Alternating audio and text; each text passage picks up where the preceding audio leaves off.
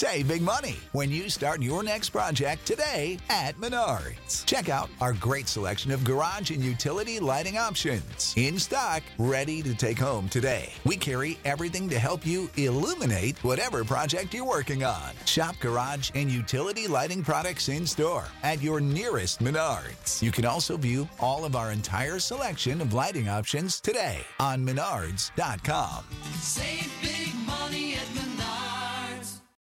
This episode is brought to you by the In Between Podcast, a podcast about marriage, parenting, faith, and everything in between. Join us as we give you the tools to learn how to build a strong, connected, and joy filled marriage and family. For more information, go to inbetween.org. That's imbetween.org.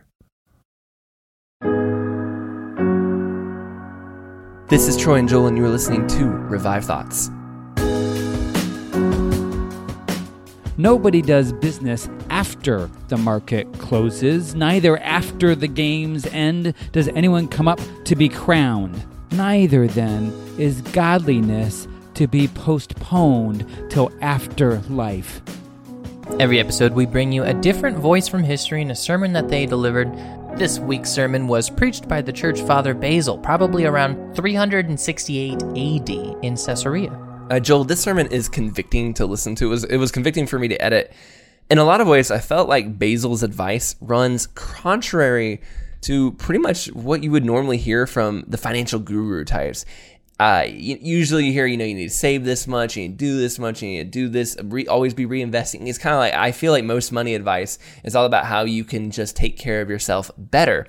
Basil's sermon here is really doesn't do that. And yet I feel like his sermon to me it felt at least more biblical in a lot of ways. I feel like this is kind of like when I read the Bible, this is actually what I feel like the Bible is probably closer to saying than what most of the financial guru types tell me. But this sermon at, at the very least it maybe you won't I don't know that we'll all go and do everything he says in this sermon, but I think it's a good thing to have in our mind and at least be hearing that counter opinion.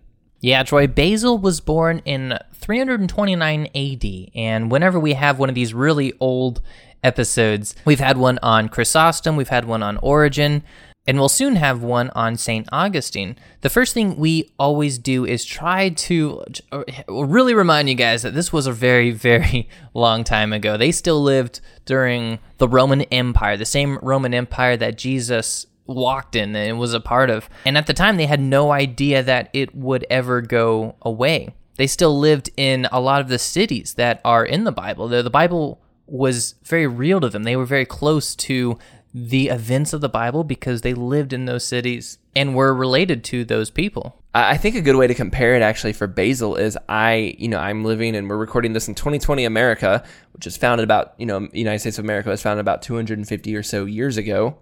In the same way, Basil, when he was about 20 years old, uh, the last of the apostles, John, would have died about 250 years ago, give or take a little bit of numbers here and there, but it's not too bad. So you're he's about as removed from the apostles as we are from George Washington, and that actually really doesn't feel like that long of a ways away, and we're still in the same country as George Washington, and that's the same feeling Basil could have. Yeah, the first thing to mention about Basil is that he came from an important family and an important city. His sister, named Macarena, I'm, I'm pretty sure that's how you pronounce her name. I'm actually probably getting that wrong, but I'm going to go with Macarena. His sister, Macarena, uh, would eventually become a nun, and we'll get to her later. His brother was Saint Gregory of Nyssa, and he wrote a lot of really important church theology and was a bishop. His uncle was also a bishop, and so he comes from a family of Christian leaders and they, they helped him get a, a good education growing up. His family was also famous in the area. They were in uh, because they had this been this supportive group that had really helped a lot of Christians out during the persecution in that region. Um, so they, they kind of had that street credibility. You could trust these guys. These guys were solid for the faith during that hard time. They had helped us out, and so they, that's a good family to come from and and again all the people were pretty much come, becoming leaders they had this reputation that people looked to and, and basil would kind of grow in that too and it's interesting too because his family would fight back against persecution and this big problem for the church earlier And then when Basil grows up, he's going to have to challenge and fight a new problem for the church, which is the heresies that come out during this era. And we mentioned the city too, where he lived in Caesarea, which today doesn't carry a whole lot of weight, but back then it was the capital of Cappadocia, which was right in between Constantinople and Antioch. So it's it's a very central, very important city. So Basil comes from a distinguished family. All of his brothers and sisters were big figures in faith, and he grew up in a very important city. So it seems like, you know, if you're looking at his life, it would seem like he's destined to do great things from the start. But as is often the case in the show, Basil did not know that. He studied school in Caesarea, uh, Constantinople, and he would eventually go on to Athens, which, if you know history, that's really where the, the educated top dogs are. Uh, he'd become friends with Saint Gregory of Naz- Nazianzus. And I know we're saying a lot of names that are kind of maybe not familiar to us. These are important people uh, historically and in their time, especially. And this guy was a very influential church figure in this age and we we talk about these people becoming friends. These two were really good friends, uh, but we have to remember that they, at the time when they became friends, they didn't know they would be considered, you know, future saints of the church and all that. They didn't know they were church fathers getting together, hanging out. At the time, they were students and they were friends, and they enjoyed conversations and hanging out and spending time together. They they didn't know that this friendship and this in their relationships would change the world. This was to them just this is my good buddy, and eventually these two people became very important. Now, Basil was planning from the seams of it to be a lawyer and an orator and a teacher, uh, not a church father. His father, Basil the Elder, uh, gave Basil the best education possible, and he he was already himself a great lawyer, and he was this orator that everyone could count on. He wanted Basil to be even better than himself his sister Macarena. We mentioned her earlier. She was the oldest sibling of the family, and she had taken a very monastic lifestyle, rejecting wealth and choosing to live humbly and serve others. She explained that this was a better way to live for a better relationship with God and the real key to happiness. She was, however, a very sickly person. She had some type of disease, and to this day, it's still unknown kind of what she suffered with, but she became very ill, and she fought with this until she eventually died of it. And the whole family took it pretty hard. Her brother, Gregory, actually wrote a book on her life as a guide to how to live like a monk. During this time, Basil will buy a small piece of land. He'll kind of start his own monastery life. They lived quietly, they read scripture, and they focused on living just this humble, quiet life away from the world and the de- in the, the goods of the world. Uh, he was taught the scripture, and he would begin teaching it to others, but not in an official capacity. I looked at it more as just kind of a almost a small family Bible study with, with a few friends kind of thing. After a time, he decided he really wanted to learn more about the scriptures and he wanted to be able to teach better. So he kind of does this little trip through Egypt, Israel, Syria to kind of learn about the faith. And Many of the people he runs into are living this monastic lifestyle, and they showed him, here's how we do it, here's how you can grow closer to God. And when he returned, he pretty much gave all his goods, all his wealth, his property away to the needy, and he was just focused on living this peaceful life away from uh, just worldly temptations and all that stuff. But that wouldn't end up being the end of his story, and we'll hear how uh, his life kind of takes a total change here in a, just a second.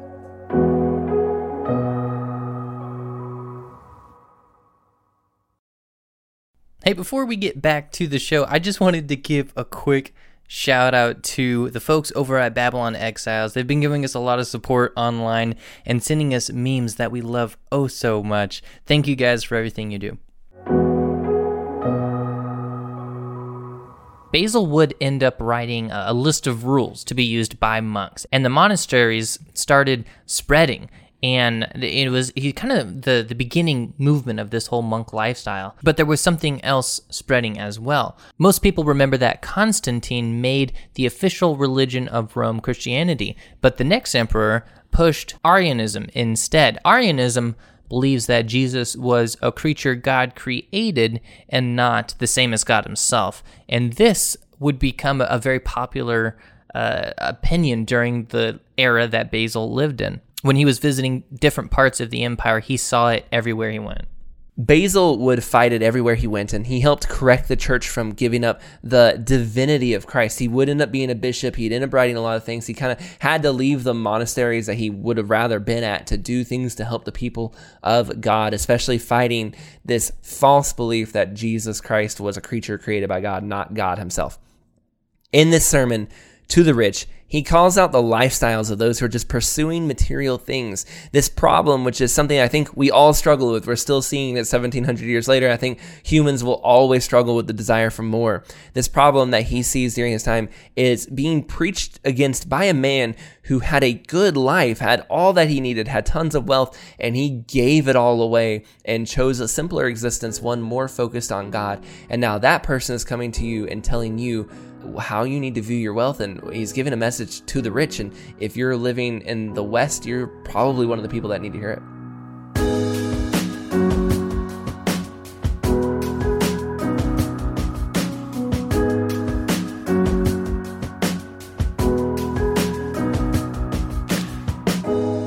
And behold, one came and said to him, Good master, what good thing must I do that I might have eternal life?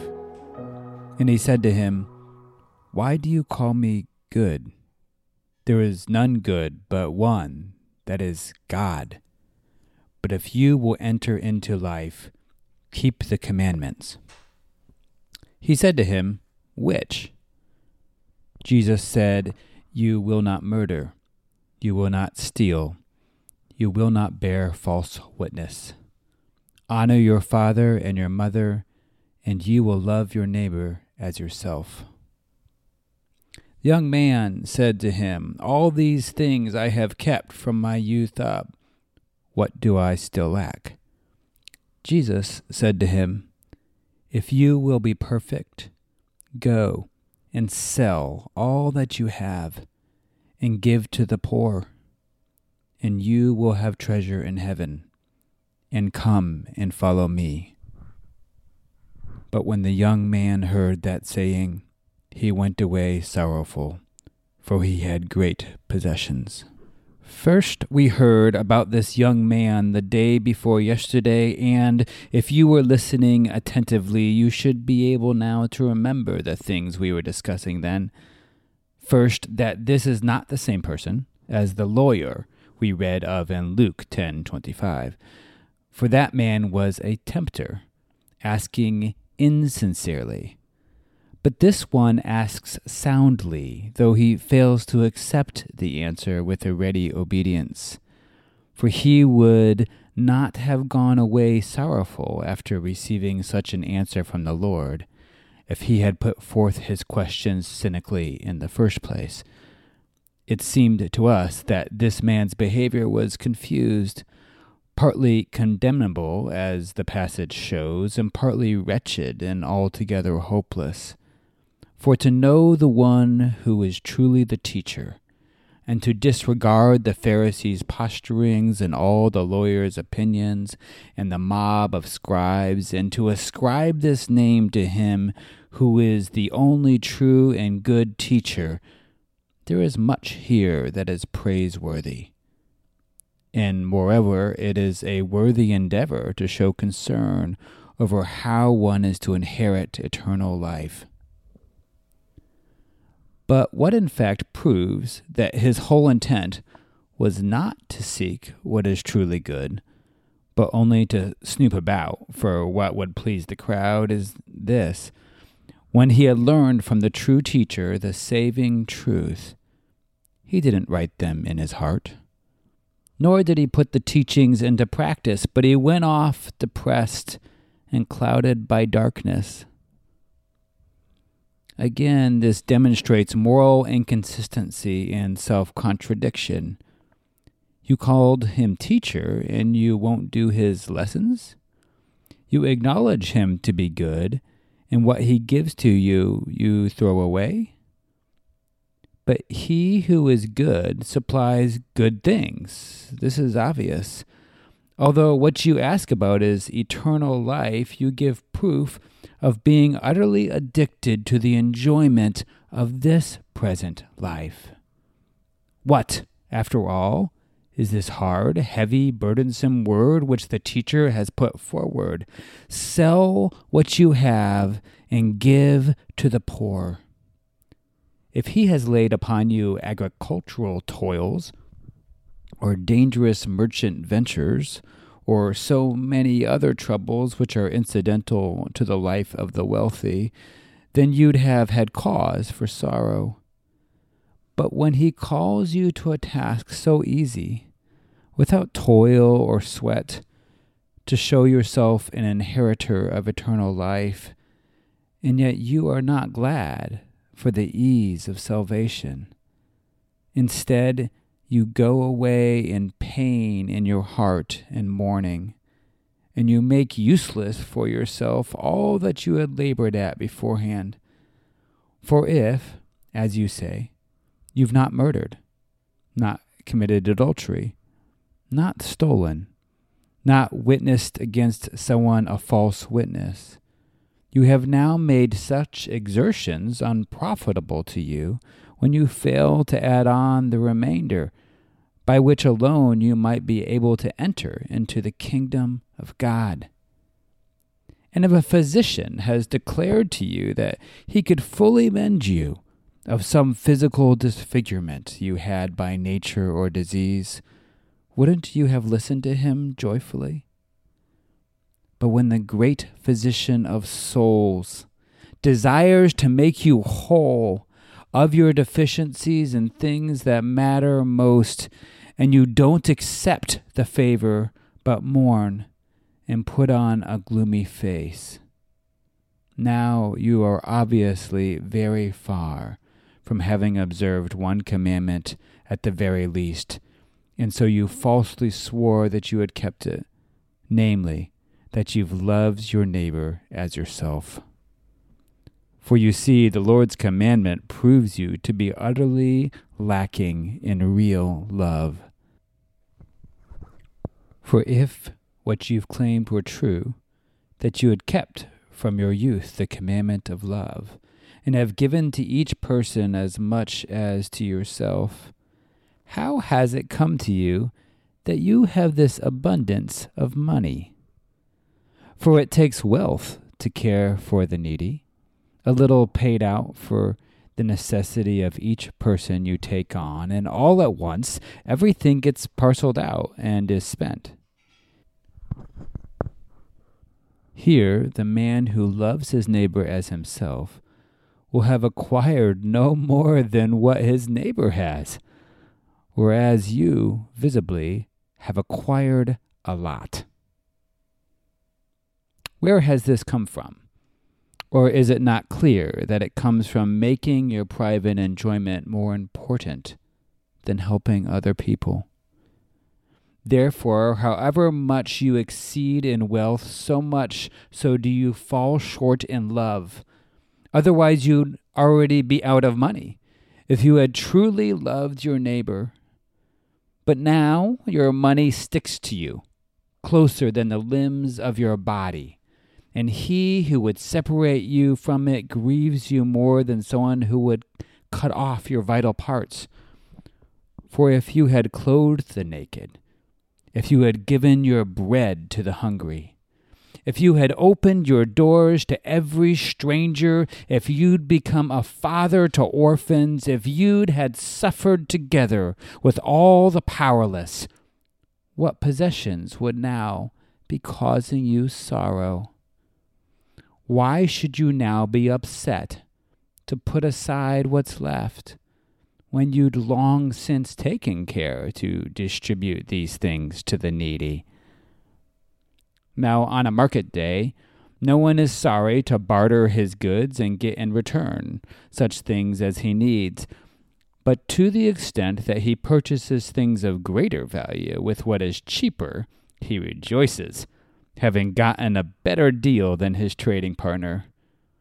But you, by contrast, mourn in giving gold and silver and goods, that is, offering stones and dust in order to obtain the blessed life. Second, how do you make use of money? By dressing in expensive clothing? Won't two yards of tunic suffice you, and the covering of one's coat satisfy all your need of clothes? But is it for food's sake that you have such a demand for wealth? One bread loaf is enough to fill a belly. Why are you sad, then? What have you been deprived of? The status that comes with wealth? But if you would stop seeking earthly status, then you then find the true resplendent kind that would conduct you into the kingdom of heaven. But what you love is simply to possess wealth, even if you derive no help from it. Now, everyone knows that an obsession for useless things is mindless. Just so, what I am going to say should seem to you no great paradox, and it is utterly, absolutely true. When wealth is given in the way the Lord advises, it naturally stays with you. But when held back, it is given to another. If you hoard it, you won't keep it. But if you scatter, you won't lose. For, says the Scripture, He has dispersed, He has given to the poor, His righteousness endures forever. But it isn't for the sake of clothing or food that riches are a matter of such concern to so many people. It is a certain wily trickery of the devil. Countless pretexts of needed expenses are proposed to the rich, so that they strive for superfluous, useless things as though they were necessary. And this is so that nothing measures up to their conception of what they should spend. For they divide up their wealth with a view to present and future uses, and they assign the one portion to themselves and the other to their children. Next, they subdivide their expense account for various spending purposes. Hear now what sort of arrangements they make. Let some of our assets be accounted as liquid, others as fixed. And then let liquid assets exceed the limits of what is necessary. Let's keep this much on hand for household goods, and let that much take care of showy visits to town. Let this be to whoever goes on exotic voyages, and let that furnish the one who stays at home with an opulent lifestyle which will be envied by all. It amazes me how they can pile on notions of superfluities. There are countless chariots, some for transporting goods, others for carrying themselves, covered with bronze and silver, a multitude of horses, and such as have pedigrees of well bred fathers as among people. And some of these carry the men about town, others are for hunting, others have been trained for the road reins, belts, collars, all of silver, all inlaid with gold, saddles of genuine purple.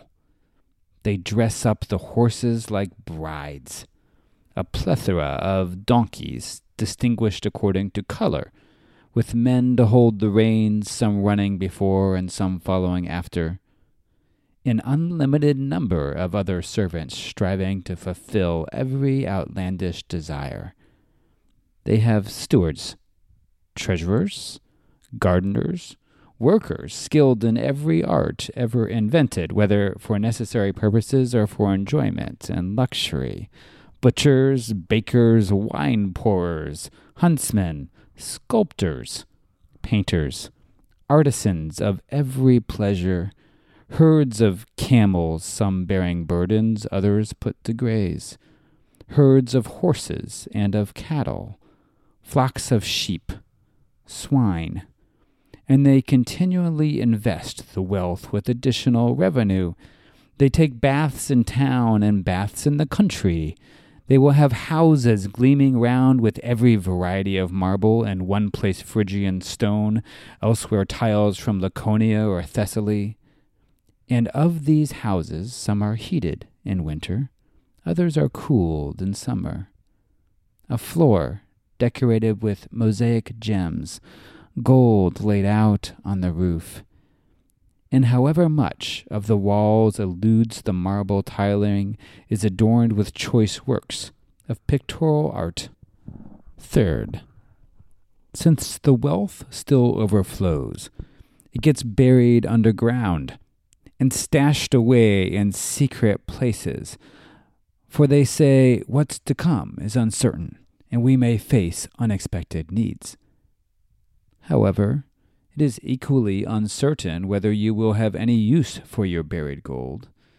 It is not uncertain, however, what will be the penalty of cowardly humans. For when you failed, with your thousand notions wholly to spend your wealth, you then concealed it in the earth.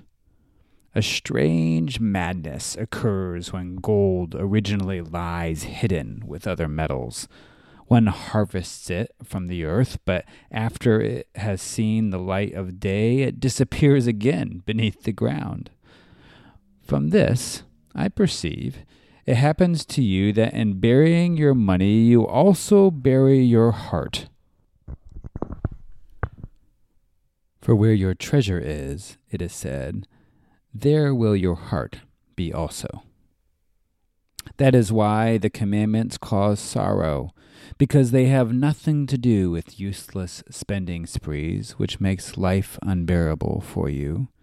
And it seems to me that the sickness of this young man and of those who resemble him is much like that of a traveler who was longing to travel to some city and was almost there when he stops at an inn just outside the walls. And upon some trifling impulse, he stays there and makes the journey worthless and deprives himself of a view of the wonders of the city. And of such a nature are those who engage to do the other commandments and then turn around and stop for the sake of gathering wealth.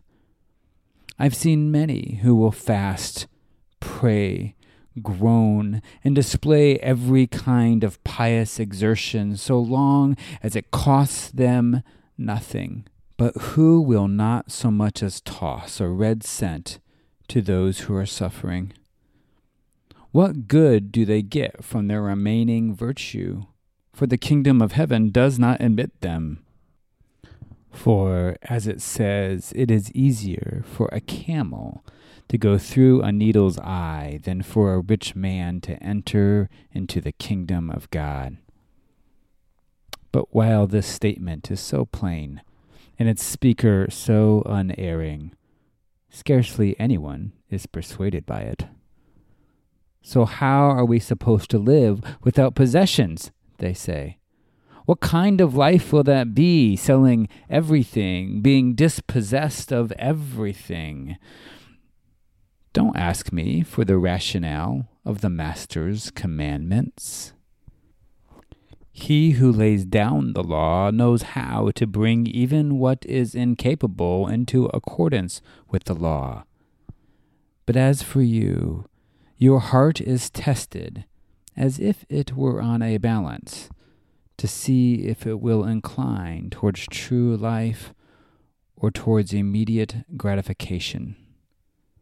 For it is right for those who are prudent in their reasoning to regard the use of money as a matter of stewardship, not of selfish enjoyment and those who lay it aside ought to rejoice as though separated from things alien, not be embittered as though derived of what is nearest and dearest. So why become depressed? Why are you so sick at heart when you hear the words, sell your possessions? For if, on the one hand, these possessions could follow you into the afterlife, they should not therefore be highly valued. When they are next to the prizes that await there, they should be thrown into the darkness. And on the other hand, if they must stay here, why don't we sell them and get back from them what can be gained? When you give up gold and acquire a horse, you are not in poor spirits. But when it comes to giving up things corruptible and receiving in return the kingdom of heaven, you weep and deny the asker and shake your head at the gift, having your mind set upon a thousand and one ways of spending money. Fourth, what answer will you make to the judge, you who decorate walls but don't clothe a man? You who spruce up horses and overlook an unfashionable brother. What will you tell him, you who leave food to rot but will not feed the starving, and you who bury your money and hate the oppressed? What can you say to the judge? For it's not a part time occupation, these concerns, but night and day they are caught up in their cares. And it is harder if a man has a wife who has the same affliction, for lovers of gold are happy to be bound in handcuffs, so long as it's gold that binds them. When, therefore, will he find time to care for his soul, he that is a servant to his wife's lusts? For like storms and tempests to somewhat rotten boats, so the evil dispositions of wives cause the weak souls of their husbands to go under. Accordingly, when a man and his wife drag their wealth about this way and that to such ends, winning each other over and discovering new vanities, no wonder the wealth hasn't the opportunity to spill aside to other people. When you hear it said, Sell your possessions and give to the poor, so that you might have provisions for heavenly enjoyment, you go away grieving. But if you should hear, Give money for pampering your wife, give to stonemasons, carpenters, mosaic pebble layers, portrait painters, you rejoice as though you had acquired some high rated salary. Do you see these walls here, broken down by time, whose remnants, like watchtowers, peer out across the length of the city?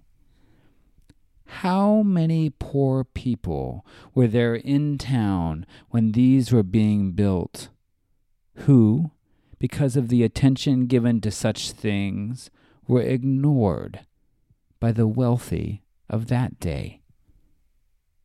Where then is now the wonderful monument of their labors, and where is the man who devoted himself to such great works?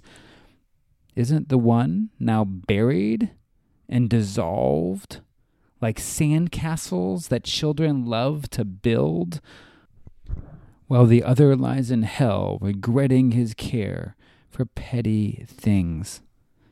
Let your heart be big. But as for walls, both small and large fulfill the same function.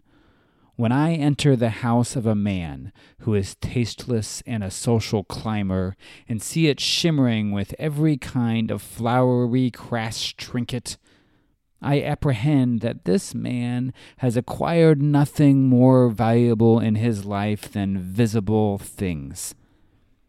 Yet while he gives what is soulless a facelift, he possesses an ugly soul. Tell me, what better service do silver beds and silver tables, ivory sofas and ivory chairs provide, when because of these things wealth fails to pass over to the poor, and thousands huddle about the door, all of them letting loose a miserable howl. You, however, refuse to give, declaring that it's impossible to satisfy those who ask. With your tongue you excuse yourself but by your own hand you're convicted. For even in silence your hand proclaims your falsehood, sparkling round from the rings on your fingers. How many people could one of your fingers release from debt? How many broken down homes could be rebuilt? One box of your clothing would be able to dress the whole shivering populace. But you, unfeeling, dismissing the needy, not fearing the just repayment of the judge, you have not shown mercy, and you will not receive mercy. You've not opened your home, and you will be evicted from the kingdom. You haven't given up your bread, so neither will you receive eternal life. Fifth, but I'm poor, you say, and I'll vouch for you, for he is poor who lacks much. In much are you lacking because of unfillable desire. To ten talents you seek to add another ten, and when there are twenty you seek to add so many more. You are always after the addition. Far from you is putting the urge to rest. Instead, more just whets the appetite. For just as with alcoholics, a fresh bottle of wine becomes an excuse for drinking, so also those who are recently grown rich and have acquired great possessions desire more of the same. They nurse the sickness with perpetual addition, and in their love they are brought down into misery. For having so much here and now fails to bring them happiness, since what they don't have they grieve over, thinking that they lack it so that their soul is forever being worn away by the cares born of a struggle for superiority and excess.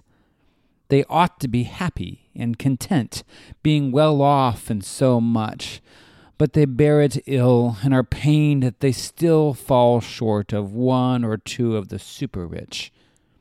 When they catch up with this tycoon, immediately they yearn to be made equal to somebody richer and if they outdo him, the desire is transferred to another. Just as those who climb a ladder lift their foot always one step above and do not stop till they've reached the top, in the same way, these people do not cease from their drive for power. Until once they have reached very high, they fall from their height and are dashed to the ground.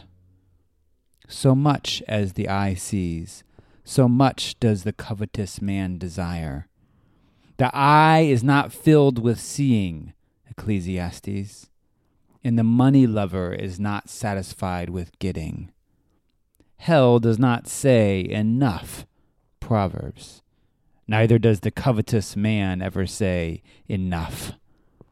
When will you make use of your present things? When will you enjoy them, you who are forever involved in a struggle to acquire? Woe to them that join house to house, that lay field to field, so that they may take from their neighbor. Isaiah. But what do you do? Don't you seek a thousand quarrels in order to take what belongs to your neighbor? My neighbor's house, they say, blocks the sunlight. They make too much noise. They hold strange views. Or maybe, on the grounds of some other chance accusation, you harass them and kick them out and drag them to court. You hound them, never ceasing till you have succeeded in turning them into criminals. What was it that killed Naboth the Jezreelite? Was it not Ahab's desire for his vineyard? He's a wicked neighbor in the country and a wicked neighbor in town, the covetous man. The sea knows its bounds, and night doesn't overstep its ancient limits. But the covetous man has no respect for time, acknowledges no boundaries, never yields in order and succession. He mimics the force of fire he catches hold of everything and he feeds on everything, and the profit of wickedness provides them with additional power. For when those already hurt are constrained to make good their losses, they bring harm and injury on others. Nothing withstands the force of wealth. All things succumb to its tyranny. All things cringe before its power. since each wronged person has a greater incentive not to be afflicted by some additional wrong than to seek justice for prior damages. It drives the yoke of oxen. It plows, sows, reaps the things that don't belong to it. If you dissent, watch out for thrashings. If you complain and write of injustices, you're apt to be seized and to end up behind bars. Hired stooges stand waiting, ready to bring your life into danger. And you account it a favor when, as they add yet more into these jails, you're left out of the operation. Sixth, I would like you to take a short vacation from works of iniquity and give your calculations a rest so that you might seriously consider the kind of end towards which these preoccupations are heading. You have such and such an amount of arable land, and of wooded land so much more, hills, plains, valleys, rivers, streams. What then comes next? Don't six feet of earth await you? Won't the weight of a few stones suffice to keep your weary flesh? What is it that you toil over? To what end do you work iniquity?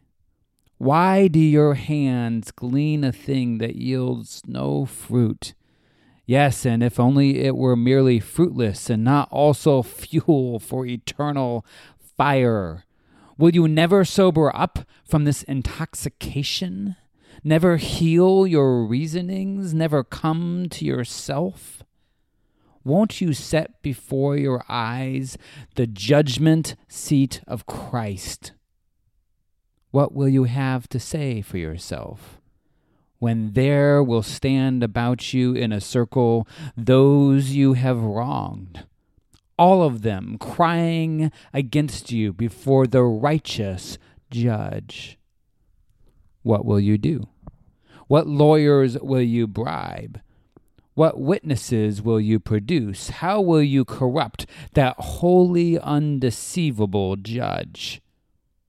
You'll find no slick talker there, no verbal spin to steal the strength of the judge of truth. No lackeys follow you, nor money, nor dignity of place. Deserted by friends, deserted of helpers, without an advocate, without defense, you will be left utterly ashamed, abashed, dejected, abandoned, speechless.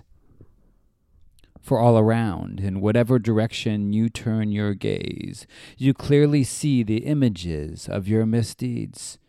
Here the tears of orphans, there a widow's groanings. Elsewhere, the poor you stepped on, servants you tore to shreds, neighbors you enraged. All will stand against you. The wicked choir of your evil deeds will tangle you in snares. For just as the shadow trails the body, so do sins trail souls, giving a precise outline of their actions. There is no argument there, but the mouth and every shameless thing are stopped. Each man's own actions are called to witness against him, not by sounding a voice, but according to the very appearances of whatever was done. How should I set before your eyes these horrors? If you hear, if you are stirred, be mindful of that day in which the wrath of God shall be revealed from heaven.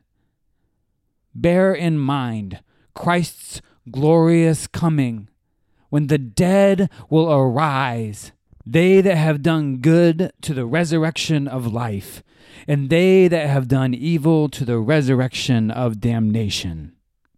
Then there will be eternal shame to sinners, a fiery indignation which will devour the adversaries. Let these things cause you to mourn, and do not mourn because of the commandment. What should I say? You don't desire the kingdom? You don't fear hell? Where will a healing be found for your soul? If horrors don't terrify, if glories don't attract, we are talking to a heart of stone. Seventh, man, look straight at wealth. Behold its nature.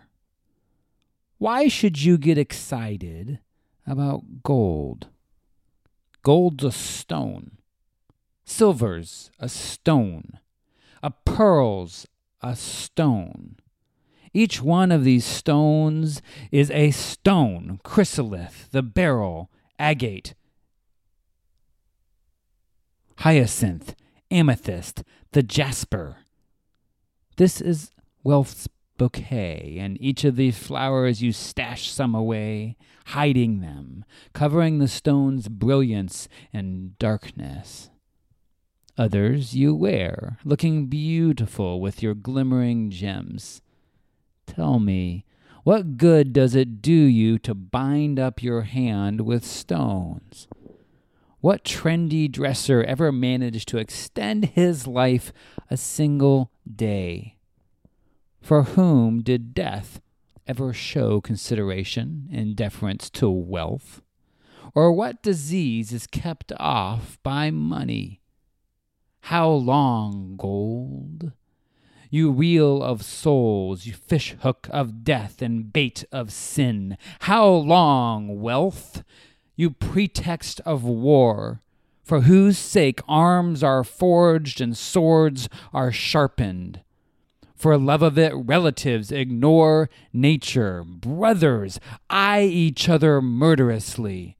It is for love of wealth the wilderness breeds bandits, the seas pirates, the city's sycophants. People, what's the matter with you? Who has done this to you to turn your things into a conspiracy against you? I need them for my lifestyle. Well, and hasn't your money furnished provisions for wrongdoing? It's a form of insurance. Isn't it rather a means of self destruction? But money's a necessity on account of the children. A fine excuse for greed. You parade your kids, but gratify your own desires. I do not accuse the innocent man. He has his master and his responsibilities. But wasn't this gospel passage written also for married folk? If you want to be perfect, sell your belongings and give to the poor. When you asked the Lord for a large family, when you prayed that you might be a father of children, did you then add the following Give me children, so that I may ignore your commandments? Give me children, so that I might not attain to the kingdom of heaven. And who will guarantee you of your child's intentions that what you give will be rightly used? For wealth turns out to be, for many people, a minister of impurity. Or don't you hear Ecclesiastes, who says, I have seen a sore malaise, riches kept in store for one who comes after a man to his hurt? And again, I left it for the man who should come after me, and who knows if he will be a wise man or a fool. See to this, then, unless, having accumulated your wealth through countless pains, you prepare it for others as materials for sins, and then find yourself doubly punished, both for what you did to yourself and for the means you gave to others. Doesn't your own soul belong to you more intimately than any child?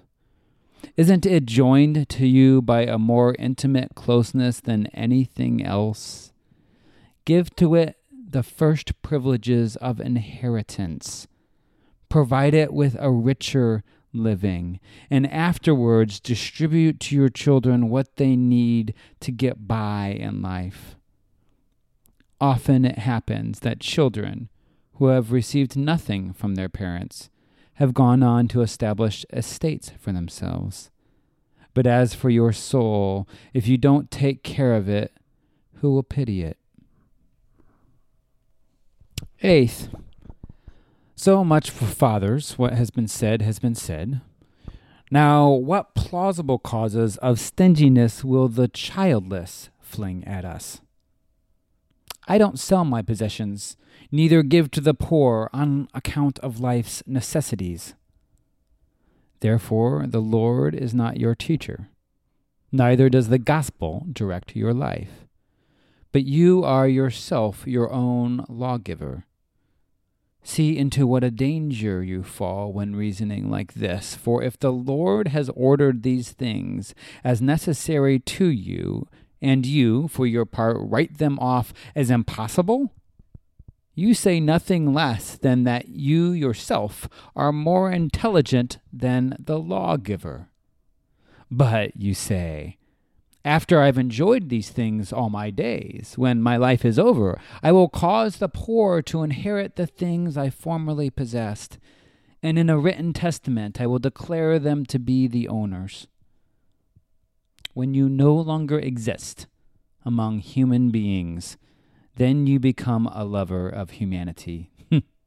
when I see you dead, then I will be able to say that you love your brother a great many thanks to you for this noble gesture that when you are lying in the tomb and decomposing into earth, then you grow substantially with spending and become big hearted.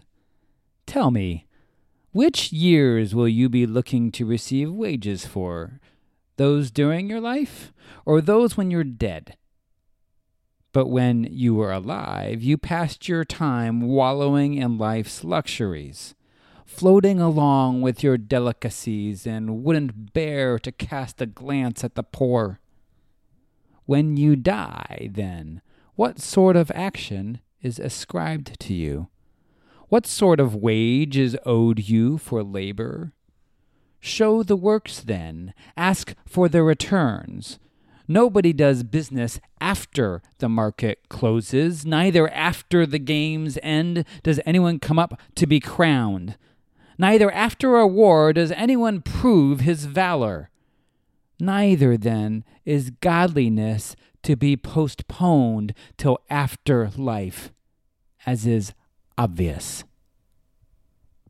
Again, you promise to write up your benefactions in black and white.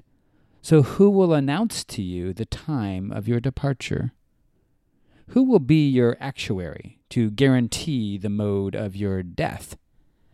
How many have been snatched away in violent accidents, not even able to let go a cry in their pains?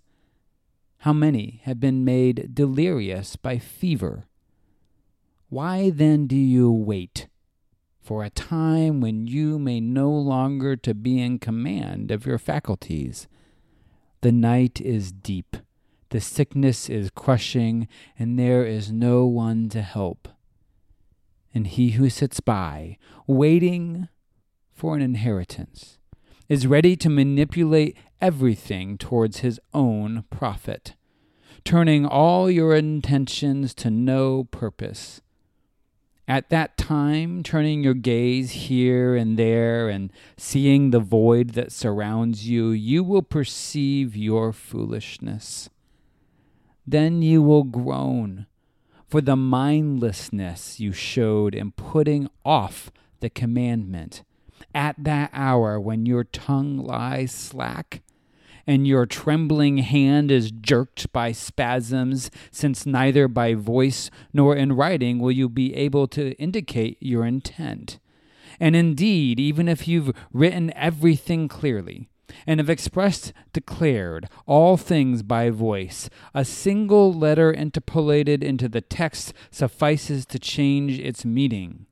One counterfeit seal, two or three false witnesses, and the whole inheritance is passed over to others.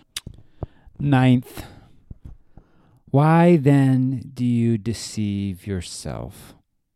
Misusing wealth now for carnal enjoyment and promising for the future things which will no longer be under your control. As this sermon has shown, it is an evil counsel that says, Living, I enjoy my pleasures. Dead, I'll do what's been commanded. Abraham also says to you, You received your good things during your life. The narrow, straightened way does not admit you, since you haven't put off the bulkiness of your wealth. You departed still carrying it. You didn't toss it aside as you'd been directed. While you lived, you set yourself above the commandment. After death and decomposition, then you value the commandment above your enemies. For in order that so and so should receive nothing, it says, Let the Lord receive. And what should we call this? Revenge against your enemies or love of your neighbor? Read what it says in your will. I wanted to continue to live and enjoy the things that were mine. So death deserves the thanks, not you. For if you were immortal, you would have never remembered the commandments. Do not be deceived. God is not mocked. Dead things are not brought to a sacrificial altar. Bring forth a living sacrifice. Unacceptable is the one who makes an offering from his excess. But in your case, those things you had in excess all your life are what you present to your benefactor. If you dare not welcome honorable men to your home with kitchen leftovers, how dare you offer leftovers to appease God? Consider then the end of covetousness, you who are rich, and cease from your passionate affection towards legal tender however much you adore wealth, to that very extent you should rather leave not one thing behind that belongs to you. You want everything to be your own. You want to bring everything with you. But possibly your own servants will not clothe you for the world to come, but will skimp on your burial, cheerfully bestowing the savings upon your inheritors. Or perhaps they will philosophize against you then. How tasteless and inappropriate, they'll say, to beautify a corpse and to give expensive burial to someone who can no longer perceive. What? Should we not, in fact, dress up present company with expensive, swanky apparel, rather than bury a dead person's most valuable garments among with him? What good is a monument over the grave and a pompous burial and useless expenses?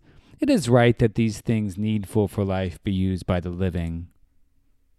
Such things, they'll say, getting back at you for your meanness, and using your effects to ingratiate themselves with your heirs. Get a head start on them.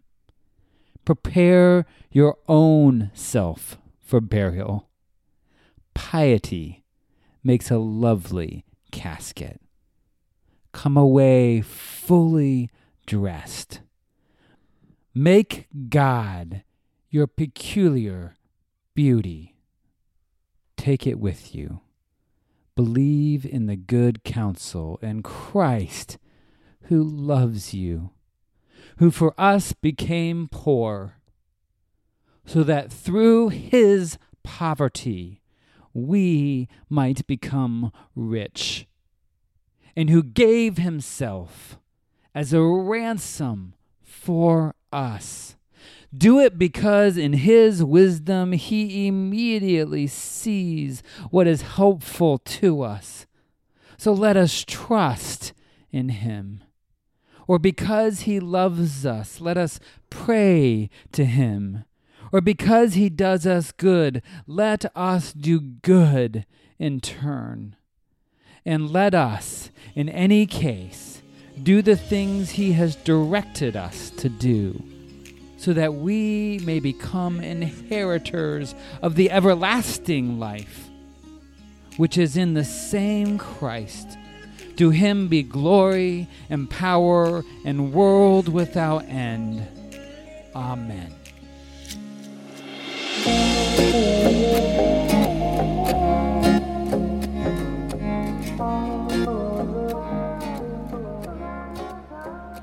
There's a specific line in the sermon a little bit earlier on where he says, you know, by how much money you have extra in your pocket to spend on yourself, that is how much you still lack a love for others and lack a love for God. Because instead of giving that away and looking to put all of your resources towards God's use and helping the poor, you're still holding on that bit for yourself. So that's the amount you love God.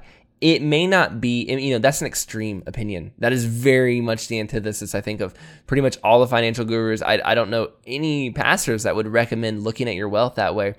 But when I read the account of the young rich ruler and I read the Bible and I read James and the way it talks about riches, I do think that we've, in an effort to not go too too far to the one side, we've kind of forgotten this opinion that it for a very long time, you know, people would give up everything they owned to go and serve the church, and they would do that. And when you were a missionary back in the day, you didn't have a lot of wealth to return back to. And I think as Christians, we need to get a little bit more okay with the idea that the stuff I have today I'm willing to give it up for God if that's something He calls or wants me to do. And if I read His Word, it might really well be what He's saying to do.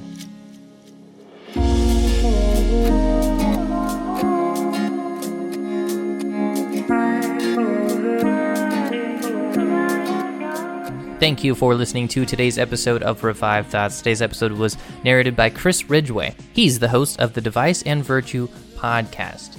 Check out our website at revivedthoughts.com. There you can find the transcript for today's episode and all of our episodes. Thank you so much for listening to this episode of Revived Thoughts. We hope you enjoy it. If you don't mind sharing this episode with others, telling them about what you got to listen to, and hopefully, if you learned something from this, sharing that with others, that would be fantastic. And we have a show called Revive Devos. We hope that you will uh, subscribe to it and listen to it and get an opportunity to grow closer to God as you hear devotionals from different people every single day. This is Troy and Joel, and this is Revived Thoughts.